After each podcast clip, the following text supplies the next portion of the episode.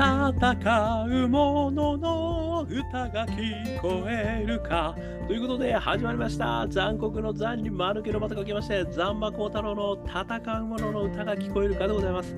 この番組はイノベーションを起こしたい人、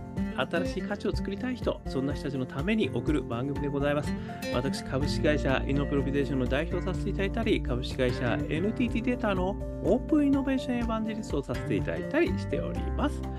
さてさて、本日はですね、えー2023年、えー4月30日ということでございます、えーゴールデンウィークついに始まったということでですね、えー皆様どんな毎日を過ごされているでしょうか。私はいつもとあまり変わらない毎日を過ごしているということでございますけれども、何かね、ウキウキするゴールデンウィークっていう感じ、いいですね。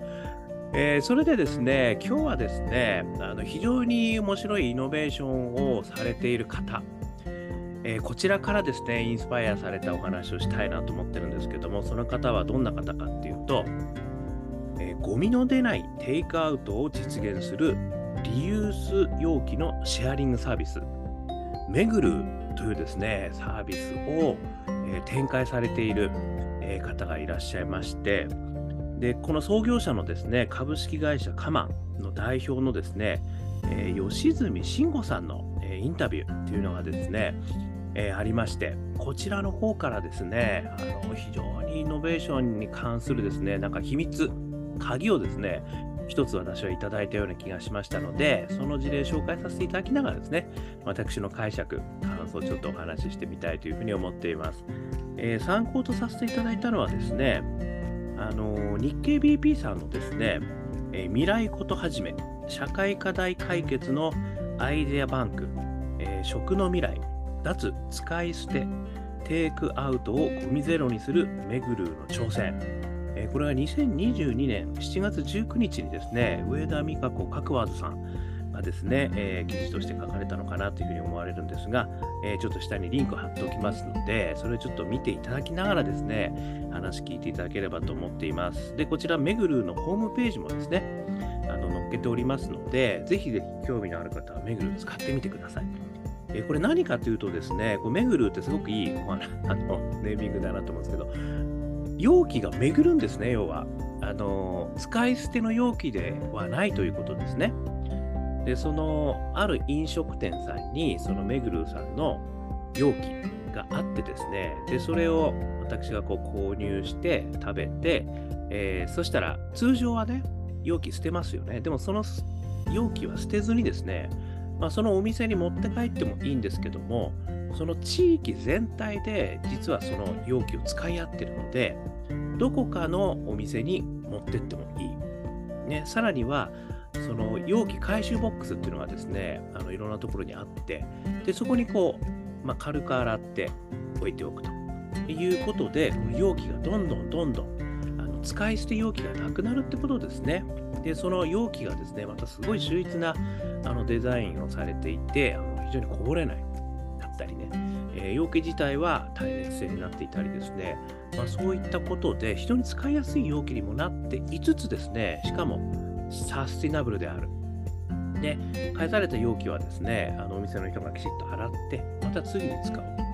ということが行われているんですよね。で、これ鎌倉でですね、今はあの渋谷とかでも実証実験やってたみたいなんですけど、今は鎌倉でまずは始められてるということらしいんですけれども、あのね、サスティナブルな世界を実現するという意味ではですね、あのすごくこの容器自体を減らす、画期的なね、このやり方なんだなと思ったんですけど、もう一つですね、あの面白いのは、これ LINE に登録すると、このめぐるさんってできるんですけど、あのその登録している中にお店が載ってるんですよね。めぐるの LINE 自体にあのお店が載っていて、でそのお店をこうクリックして、であの食べに行くいうことになるんですよね。ですから、そのめぐるのところに載っているお店自体が環境にすごく興味がある。しかもですね、やっぱりそういったお店はものすごくあの人気のお店だったりするらしいんですよ。ここがまた面白いとこですよね。だからこういうのがもっと広がると、めぐるさんのお店って環境にサスティナブルよねにもなるし、そしてやっぱりそういったお店ってやっぱり意識高いから美味しいよねとか健康だよねとかヘルシーだよねとかそういうこうブームにもなっていくっていうことがですねすごく二重三重にイノベーションだなっていうふうに私は思ったということでございます。で概要はここまでにさせていただいて私はここから思ったことですねあの3つあのお話ししたいというふうに思っています。これをですねイノベーション3つのフレームで、えー、お話ししていきたいと思ってるんですけど、これ3つのフレームって何かっていうと、1つ目がパッション。あのイノベーターはですね、やっぱり内なるこう思いからね、こう始めることが多いんですね。その思いがほとばしって、ちょっともうやらざるを得ない。みたいな感じで、誰が何と言ってもやるんだ。ね、そのパッションが何だったのか、これ1つ目。それから2つ目。やっぱりなかなかですね、1人じゃできない。これお客様もあの含め、パートナーも含めですね、1人ではできないんですよね。なので、どういうふうに仲間とやったのか。まあ、そして3つ目が大義ですね。自分自身がですね、これやりたいと思ってても、なかなかあのサービスにはならなくてですね、やっぱりこう世の中のいろんな人に使っていただきたいという大義がある。これがですね、やっぱり3つ揃って、で、この軸で見てみると、どんなイノベーションなのかもよくわかりやすいということでですね、私はこの3つのフレームをよく使ってますけれども、これちょっとお話ししてみたいと思います。まず1つ目、パッション。ね、内なる思いは何だったのか。これですね、あの引用さ、もう文をね、もうそのまま読ませていただきたいんですけども、当初はコロナ禍の飲食店を応援するつもりで、鎌倉の美味しいテイクアウトを紹介していました。ですが、地元の人から容器の持ち込みが可能なお店が分かるようにしてほしいという問い合わせが10件ほど届いて、そこから声を始めたっていう話があるんですよ。これはね、私、ものすごく刺さりまして、つまりですね、当初は、ある意味その鎌倉の美味しいテイクアウトを紹介するホームページみたいな感じだったらしいんですよね。ところが、そのうちにいろんなこうニーズが出てきて、容器の持ち込み、ね、これが可能な店ってないんですか？って、これはやっぱりその鎌倉自身というところが、あの非常にやっぱりこうサスティナブルなことに対して意識の高い人がいるっていうあの素敵な街ということも言えますし、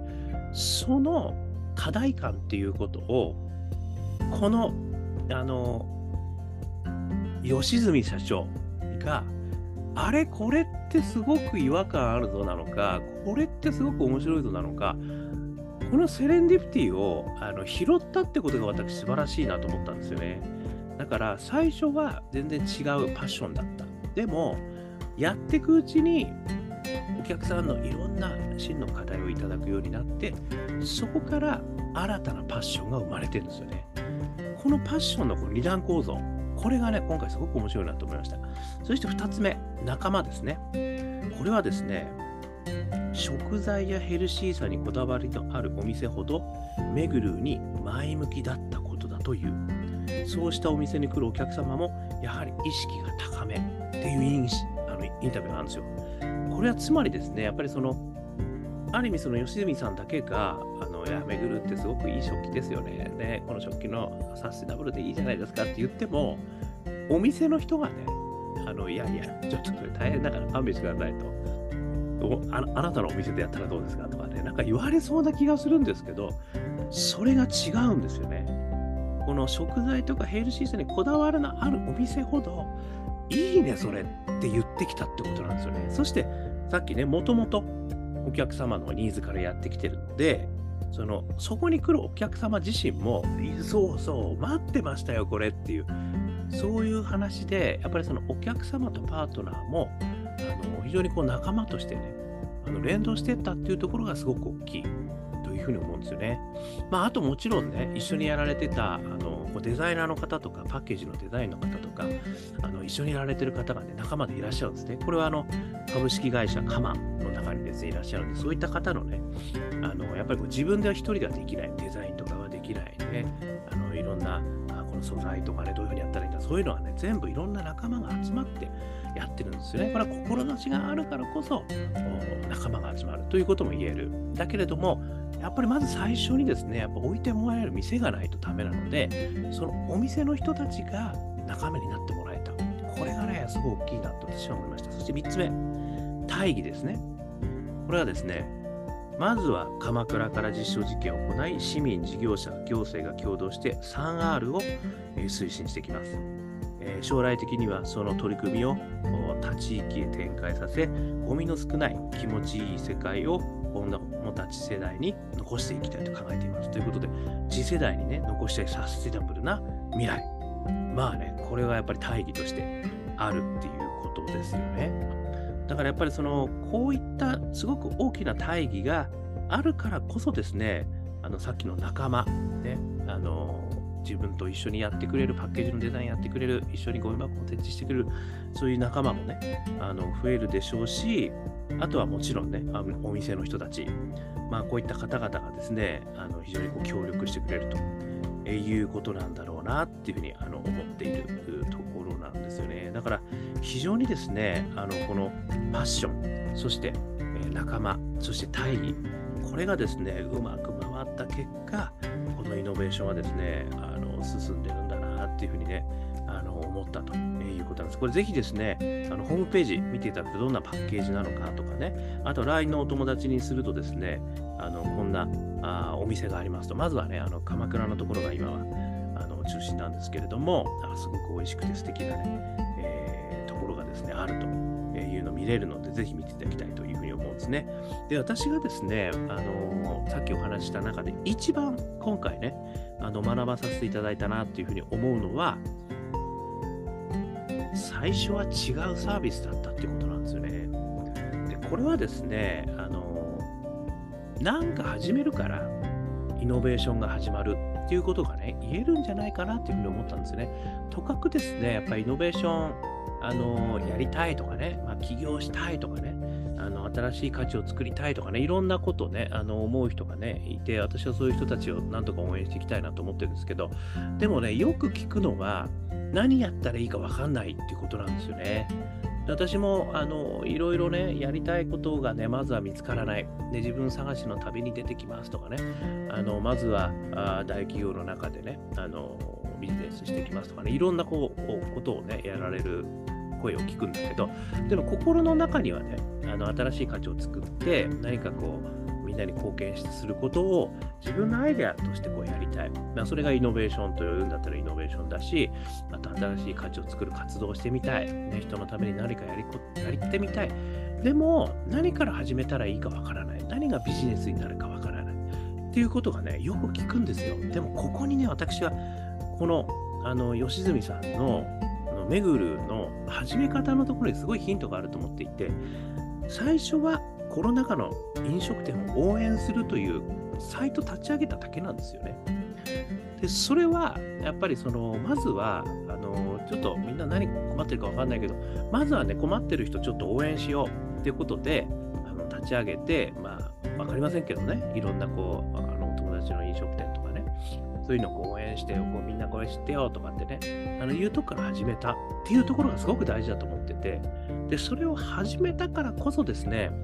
いろんな意見をあのお客さんから、いや、実はね、この、あの、お店も私素敵だと思うんだけど、特にそのサスティナブルなことに気を使ってるとことかってありますとかってこう質問を受けてきたってことなんですよね。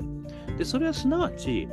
ある意味現場の意見、ね、これ現場の真の課題とかってね、よく言いますけど、そういうのが、やっぱりその、いる状態に持ってったってことがすごく大事なんですよね。これはあの企業の中のイノベーションのやり方でもね、やっぱりその、まずはなんか市場調査をして、あの、いろいろね、あの、調査をして、調査をして、調査をして、ビジネスモデルを作ってとかってやってるんだけど、まずは現場に行けよっていう話があるわけですよね。現場100回ってね、私あのよく言うんですけれども、あの、で、やっぱり現場に落ちてるわけですよね。あの、あの有名なね、あの、会議室じゃないんだ的な話なわけですよ、要は。だから、あの、現場に行くことも大事だし、何か始めることによって声が拾えるってこともね、大事なんですよね。これがすごくあのイノベーションを始める、まあ、もしくはね、なんか新しいサービスを始めるときの、すごくあの大きなポイント。で、何かを始めない限り何も始まらない。逆に言えば、何かを始めればイノベーションが始まる。っていうことをね、やっぱり私は、あのこの事例からはね、すごく学んだなというふうに思うんですよね。で、もちろんですね、これ始めればいいってもんでもなくて、このやっぱ穂積さんがその始めた時に、あのその声が来たと、ね、10件ぐらい、サステナブルな、まあ、もしくはなんか容器をね、あのこう持ち込みできるとかありますかとかって聞かれた時の、この解釈なんですよね。それを拾うか拾わないかってことがまた次の段階としてあるんですよね。これはですね、あのこれもよくね、セレンディプティとかってね、よく言う言い方があって、偶然の幸運を拾うっていうことがあるんですけど、これも実は、それが偶然の幸運だと思わない限り拾えないんですよ。ここはまたね、実はすごく難しい。まあ、難しくはないんだけどね、やっぱりそういうことを意識した方がいいよってことなんですよね。あの、やっぱりこう、いろんなことが起きるんですよね。それがいいことだったり、悪いことだったりするんだと思うんですけど、それが実はお客様のものすごい pain だなとか、れってもしかしてやってみたら面白いなとか、あ、それって自分もね、違和感だと感じてたんだよなってことを、ちょっとこう気にして拾うってことですよね。で、その拾った時に、じゃあどんなことできるんだろうっていうことを考えてみると、いやー、実はちょっとこれ俺、実はやってみたら面白いなって思い始めたら、すごいチャンスですよね。で、そこに食らいついてこうやってみる。で、そうすると、どんどんどんどんそこがね、こう、前を考えてたやつと変わってきていいんですよね。どんどん変わってくるんだと思うんですよ。いや、前はね、こういうホームページだったんだけど、やっぱり違うと、容器のリサイクルだからね。もしくはリユースだというところにどんどん変わって新しいものが生まれてくる。これがね、私やっぱりすごく実はイノベーションを生む最初のきっかけとしては秀逸な事例だろうなと私は思ったんですよね。なので、うん、イノベーションを考えててもなかなか出てこないよと。そうではないと。まずは気になってることをやってみる。ね、そしてやってみた中から、そこのお客さんからニーズを拾い、そこのセレンディピティを拾っていく。っていうこともね、まあ一つのやり方としてね、あの、いい事例なんじゃないかなというふうに思いましたということで、今日はご紹介させていただきました。少しでも参考になりましたら幸いですということでね、えー、YouTube で、え、やってます。で、ぜひね、あの、ポッドキャストもやってますんでね、えー、ぜひぜひ登録してください。登録していただけると毎日配信されますよ。えー、そして Facebook、Twitter もやってますんで、よかったらコメントもくださいませ。えー、そしてですね、え、アカペラグループ、香港ラッキーズというところでですね、私、え、歌を歌っております。え、これが中年不思議国、中年ワンダーランドという曲、絶賛ストリーミング中です。これ YouTube でね、あの、今無料でストリーミング再生してますんで、よかったら聴いてみてください。元気が出ますよ。ね、中年じゃなくても元気が出る。えー、それからですね、えー、一人からでもイノベーションはできる、こんなことを書いた本、オープンイノベーション21の秘密、こちらもですね、えー、絶賛電子書籍、リアル書籍、私が書きました。一行目ね、えー、1時間ぐらいで読めちゃう。でもイノベーションの秘密がぎっちり、ね、それもありますんで、よかったら、これも見てみてください。オープンイノベーション21の秘密。言い忘れましたけど、さっきの香港ラッキーズはね、え、ニューアルバムも出してます。あ、ジャーニー・オブ・ラッキー。これは iTunes、それからモーラ、こちらでね、ダウンロード4曲入りでございますので、よかったらしてみてください。そしてですね、こんなことをお話している私ですけれども、普段はイノベーションコンサルやってます。ね、イノベーションでお困りのことがある人、ね、新しいビジネスを作る上でお困りのことがある人、もしくはね、人材育成でお困りのことがある人、ぜひぜひお気軽にあの 問い合わせくださいまで、ねえー、そしてですね、えー、起業家の皆さんもですね、なんとかね、あの支援したいなと思ってますんで、起業を考えてる方々、ね、でもね、なんか、あの、なかなかリスクがあるな、ということで、何度でも私は挑戦できる、そんな世界をね、作りたいというプラットフォーム作り、頑張ってやってますんで、学生の方、ね、えー、大企業の方、ね、興味のある方は、ぜひぜひお問い合わせくださいませ。ということで、今日も聞いていただきまして、どうもありがとうございました。それでは皆様、頑張りましょう。また明日